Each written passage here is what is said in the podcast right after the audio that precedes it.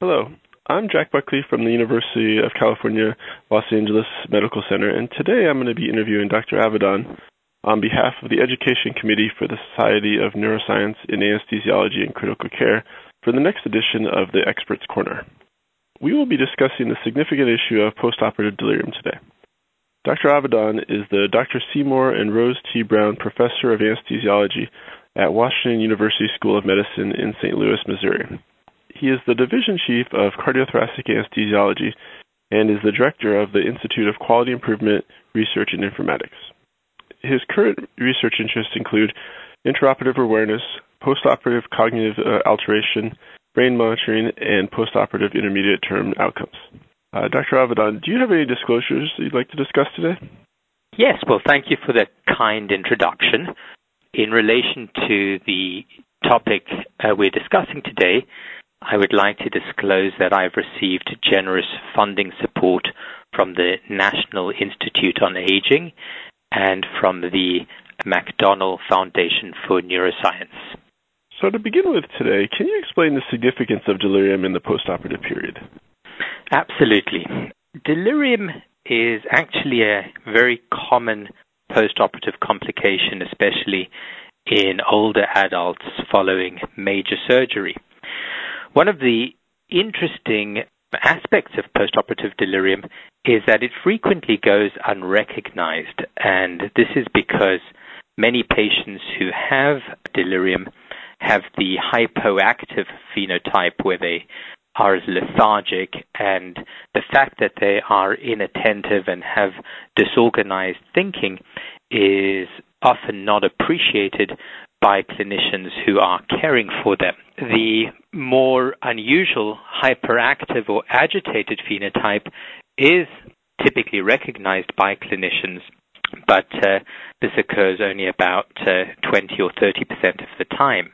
What we have discovered in research that we have done, and many others, is that after major surgery, the incidence of delirium in adults older than sixty is between ten and fifty percent, depending on um, the type of surgery and um, risk factors, comorbidities. Now, delirium is a reversible problem typically, so one might question um, why is this important? Well, it's important for several reasons. First of all, because it's distressing for patients and their family members when it occurs. But perhaps more importantly, there is now strong evidence showing that um, delirium is associated with worse short-term and long-term outcomes. So uh, patients who have postoperative delirium stay longer in the intensive care unit, in the hospital. They're more likely to suffer other postoperative complications. They have a higher likelihood of dying um, after surgery. And um, there's also evidence emerging suggesting that there is a higher risk of persistent cognitive decline in patients who have postoperative delirium. What's also um, worth mentioning is that we don't really understand the pathophysiology of um, delirium. It is likely that it is multifactorial. There are various hypotheses that have been put forward, but I think that a lot of uh, work needs to be done to try to understand why patients develop postoperative delirium in order that we can target its prevention and also um, its limitation after surgery. You mentioned risk factors. Uh, what risk factors have been identified for delirium in the postoperative period? Well, um, I think that maybe one of the best ways to think about this is that there are pre-existing patient risk factors, there are surgical factors, and there are perioperative factors. And I will elaborate those um, in a short while. However, I think it's also fair to say that um, because the pathophysiology of delirium is obscure and multifactorial, uh, we, there are probably many risk factors of which we're currently unaware. In relation to pre-existing patient risk factors, we do know that um, pre-existing cognitive impairment is a potent risk factor, as is advancing patient age. We also know that comorbidity burden is a risk factor, the patients who have a higher A S A um, physical status, so A S A three and four are at higher risk than patients who have an A S A physical status one or two. And similarly, um, a comorbidity index like the Charlson comorbidity index, the higher that index, the higher the likelihood of post-operative delirium. There are also specific comorbidities that might be associated with uh, post-operative delirium, like depression. And uh, one which has gained attention recent, recently is obstructive sleep apnea.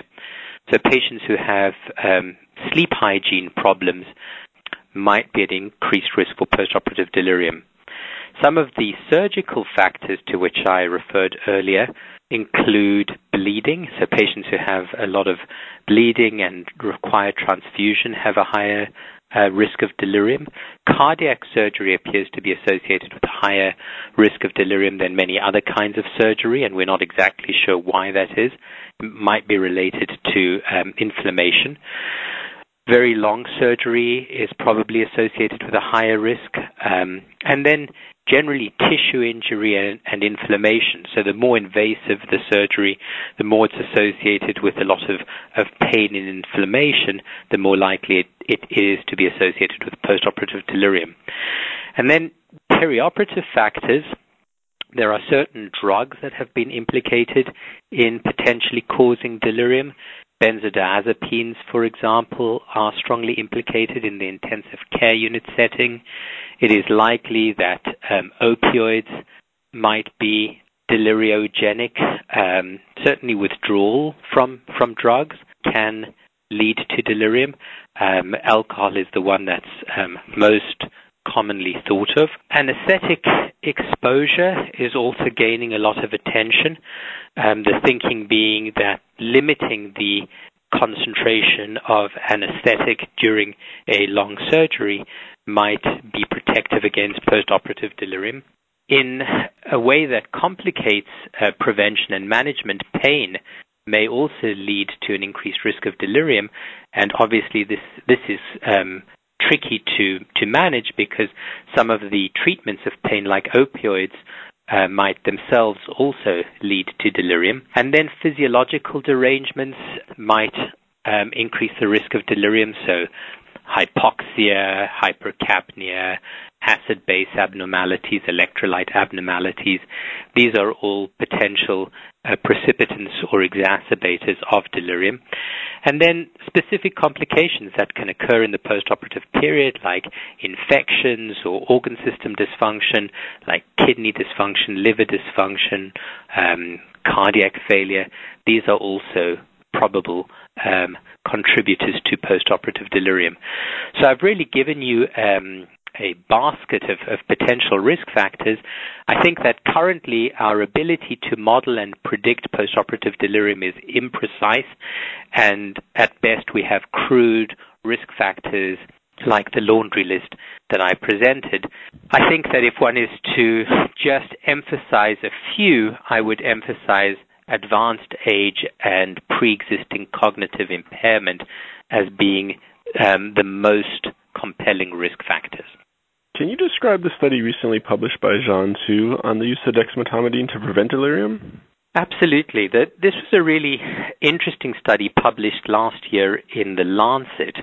Um, it was a study conducted in China where approximately seven hundred um, patients who underwent non-cardiac surgery were admitted to the intensive care unit after surgery, and they were randomized to placebo or to a dexmedetomidine infusion.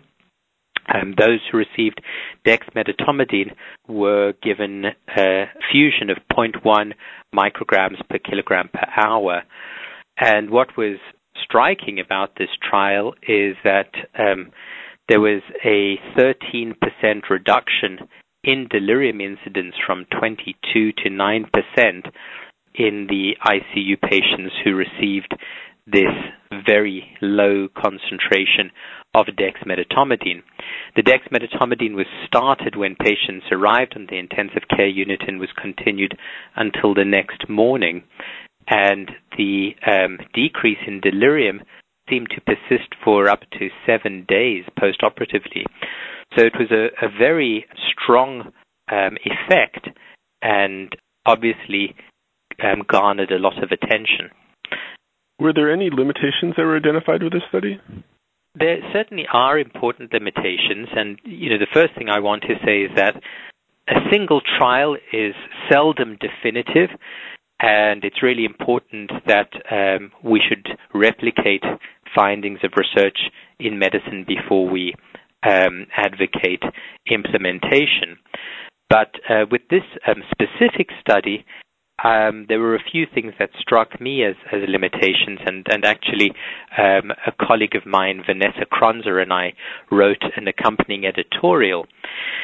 One of the um, limitations is the, the a priori probability that uh, dexmedetomidine prevents delirium um, seemed low to us.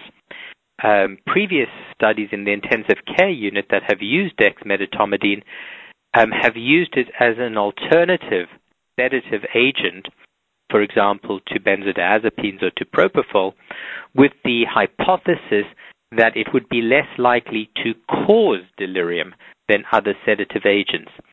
The hypothesis of this particular study um, by Su and colleagues was that dexmedetomidine actually prevents delirium, so not Not that it's less likely to cause delirium, but that it actually prevents delirium. And that was um, a, a fairly um, surprising hypothesis to us. Um, it was counterintuitive and really necessitated a paradigm shift. The other point about it is that the dose of dexmedetomidine that was administered is really a subsedative dose. The dose range that we typically use is zero point two to about one point five micrograms per kilogram per hour. So zero point one microgram per kilogram per hour is a very, very low, um, some might argue almost homeopathic dose. So for it to have such a profound effect at such a low dose was um, also a surprising finding. Another important limitation of the study was that patients were consented either themselves or through um, a, a representative after surgery when they were on the intensive care unit, and um, we felt that this couldn't rule out the possibility that they were already delirious at the time of enrollment. And when you're conducting a study uh, with an outcome of interest, you really shouldn't be enrolling patients who might already have that outcome at the time of enrollment. So we felt that this was really a limitation that they didn't address, and that um, any future study should ensure that patients are enrolled prior to surgery rather than after surgery, as was done in this study. I guess the final limitation that I would like to highlight was that the Um, test that they used for delirium was the C A M I C U, which is a reasonable um, screener for delirium on the intensive care unit, for especially for patients who are intubated. But many of the patients in the study by Su et al. Had been extubated on the intensive care unit, and it might have been possible to use an assessment for delirium with a uh, um, better sensitivity than the C A M I C U. So those were some of the limitations that I think are worth highlighting. Where did the idea to use ketamine to prevent delirium come from? Well, the theoretical basis um, stems from some recent findings about the pharmacology of ketamine. Um, specifically, it has been found to be to have anti-inflammatory properties. For example, it's associated with decreased concentrations of um, the cytokine um, interleukin six. Um, and um, the hypothesis was that it might decrease neuroinflammation, and neuroinflammation is thought to be um, one of the contributors to delirium. Um, another important consideration with ketamine is that it is a good analgesic agent, which might um, decrease the need for other analgesic agents like opioids, which might themselves cause delirium or be deliriogenic. And then, of course, there was a, a study, a, a small hypothesis-generating study by Judith Huditson colleagues, um, which was conducted in cardiac surgery patients. And in that study, they gave half a milligram per kilogram of ketamine following induction of anesthesia. And that study was associated with a marked um, decrease in delirium from twenty, sorry, from thirty-one percent to three percent, so a twenty-eight percent reduction um, in the sixty-patient randomized controlled trial. So with that striking finding, we felt that, and with some biological plausibility, we felt that there was a strong impetus um, to um, investigate this question further. Can you briefly describe the podcast trial for us, our listeners? Absolutely. So um, the podcast trial was inspired by the study by Judith Huditz and by the evidence in the literature about ketamine and inflammation, and also importantly about ketamine as an effective um, analgesic agent, which um, not only decreases pain but also decreases post-operative opioid consumption. We designed the podcast trial as a six hundred patient multi-center trial um, conducted in the United States, Canada, um, Korea, well, South Korea, and India. Um, the idea was to um, randomize patients um, to placebo, half a milligram per kilogram of ketamine or one milligram per kilogram of ketamine, and to determine whether we could um, both decrease post-operative delirium and also um, have a, a beneficial effect on pain and decrease post-operative opioid consumption. Um, the study has um, um, completed enrollment, and we are currently analyzing the data for the trial. Um, we expect to to publish, um, hopefully later this year, and um, depending on the findings, um, we hope to clarify whether ketamine um, at um, sub-anesthetic doses might have a beneficial effect on both pain and delirium, and also to clarify whether there is indeed an opioid-sparing effect. Obviously, um, the effect on delirium would be important, um, given everything that I've said previously about delirium and its impact on patient outcomes. But I think also, even if there were no impact on delirium, so let's assume that we find that um, ketamine neither increases nor decreases post-operative delirium, but we confirm the finding that has been promulgated in meta-analyses and guidelines that ketamine, um, even as a single subanesthetic bolus, um, substantially decreases postoperative pain and the requirement for postoperative opioids. I think that that would be a very important finding and um, would help us in our quest for um, safer perioperative analgesia. On the other hand, if we find that um, ketamine increases delirium, that would force us to reconsider our usage of subanesthetic dose ketamine. And if we find no effect on delirium um, and no effect on pain, I think that would also uh, necessitate a reconsideration of the current thinking um, regarding ketamine administration, since there is a tremendous resurgence Uh, of interest in ketamine among anesthesiologists, and certainly at the institutions that have participated in the podcast trial, we've noticed over the last few years that many more anesthesiologists and C R N As are administering a sub-anesthetic dose of ketamine with the thinking that it will improve perioperative analgesia and decrease the requirement for opioids.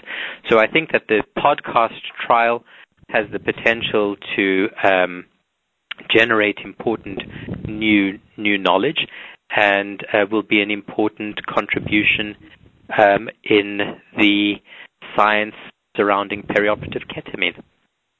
Well, thank you, Doctor Avidan, for taking the time to speak with us today. Uh, the issue of post-operative delirium has uh, gotten significant interest lately, and your comments on this topic, I think, are highly informative to the members of SNACC. Thank you. I appreciate your time.